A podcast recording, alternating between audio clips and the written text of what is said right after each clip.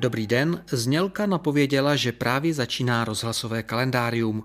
U jeho poslechu vás vítá Ivan Mls a zve vás na další z našich pravidelných výprav za osobnostmi a událostmi, které po sobě nechaly v historii hlubokou stopu, anebo byly prostě a jednoduše jen zajímavé, a které mají kulaté výročí v některém ze dnů nadcházejícího týdne.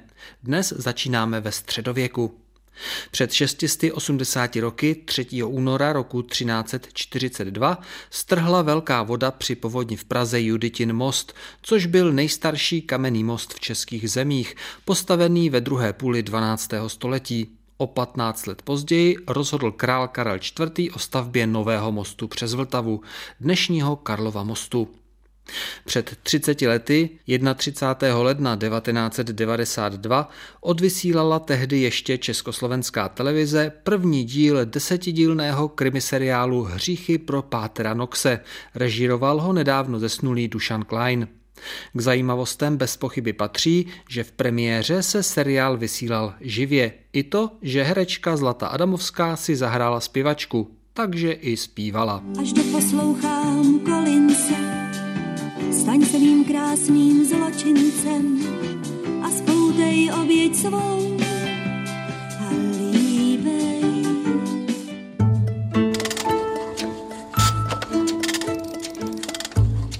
Původní profesí zubař proslavil se ale jako spisovatel westernů. Před 150 lety, 31. ledna 1872, se narodil v americkém státě Ohio Zan Gray. Zubařskou praxi začal provozovat na přelomu 19. a 20. století v New Yorku. Moc se mu nedařilo a tak to zkusil jako spisovatel. Svou tvorbu zaměřil na tématiku divokého západu, překonal prvotní neúspěchy a prosadil se. Tím bodem zlomu byl román Jezdci purpurových stepí z roku 1912. Za svůj život napsal přes 90 knih, které mu vydělali slušné jmění v řádu milionů dolarů. Mnohé jeho romány se staly i předlohou pro film. Zan Grey zemřel v roce 1939. Převážná většina jeho díla je k dispozici i českým čtenářům. Renesance vydávání Zandgrejovek nastala u nás po roce 1989.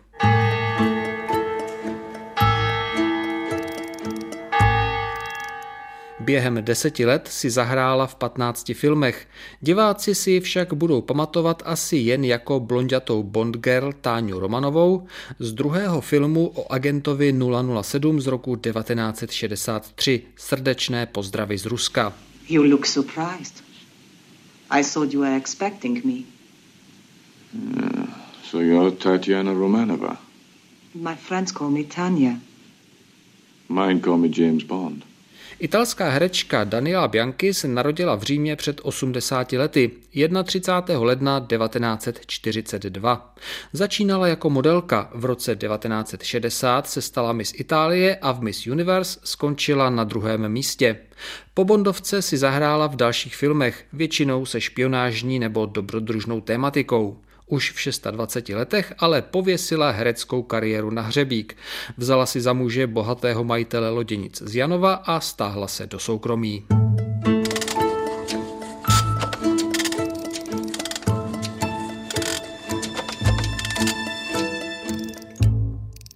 Před 90 lety 3. února 1932 se v Kolíně narodil Luboš Dobrovský.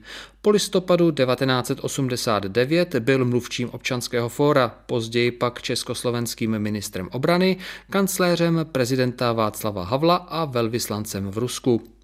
Původní profesí novinář působil od konce 50. let až do počátku normalizace v zahraniční redakci Československého rozhlasu. Publikoval také v různých časopisech. V letech 1967 až 69 byl členem KSČ, z níž byl ale po zahájení normalizačních čistek vyloučen. Dvě desetiletí pak až do listopadu 1989 se tento publicista, literární kritik a překladatel z ruštiny a polštiny živil jako skladník, čistič oken nebo topič.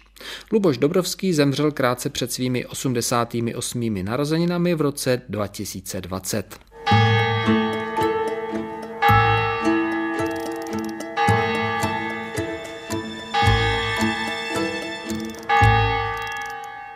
Do historie se zapsal jako člověk, který první uskutečnil solový přelet Atlantiku z Ameriky do Evropy.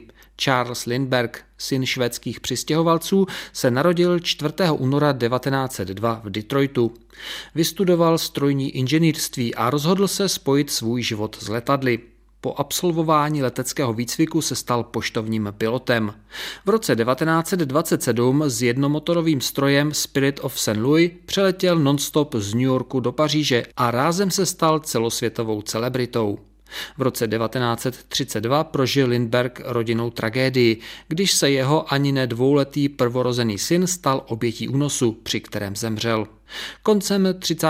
let byl Lindbergh významným představitelem politiky, která se snažila vyhnout zapojení Spojených států do války. Po útoku na Pearl Harbor ale změnil názor a jako letec a civilní konzultant působil na Tichomorském bojišti. Po válce pracoval jako konzultant pro vojenské i civilní letectvo. Poslední léta svého života Lindbergh prožil na Havajských ostrovech, kde v roce 1974 ve 72 letech zemřel.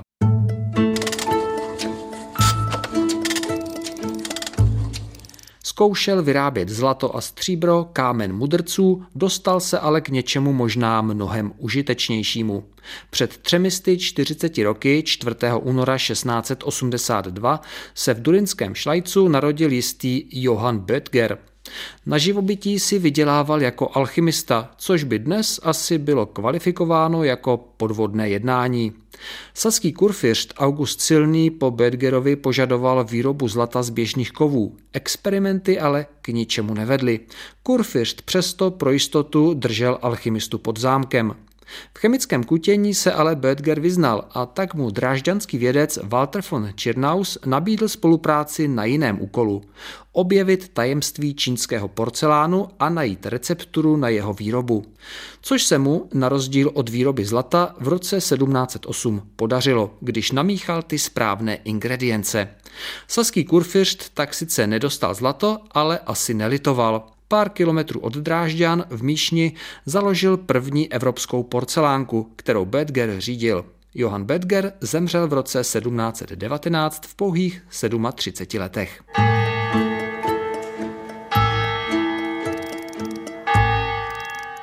Patřil k nejvýznamnějším francouzským filmovým tvůrcům i teoretikům a k zakladatelům francouzské nové vlny. Režisér François Truffaut se narodil před 90 lety, 6. února 1932.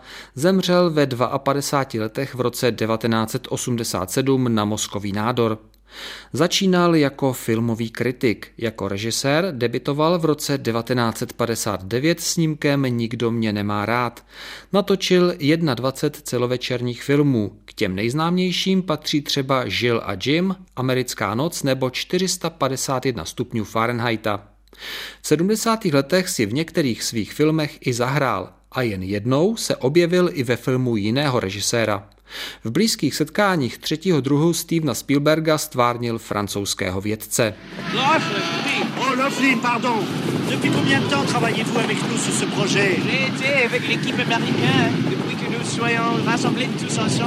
Oh.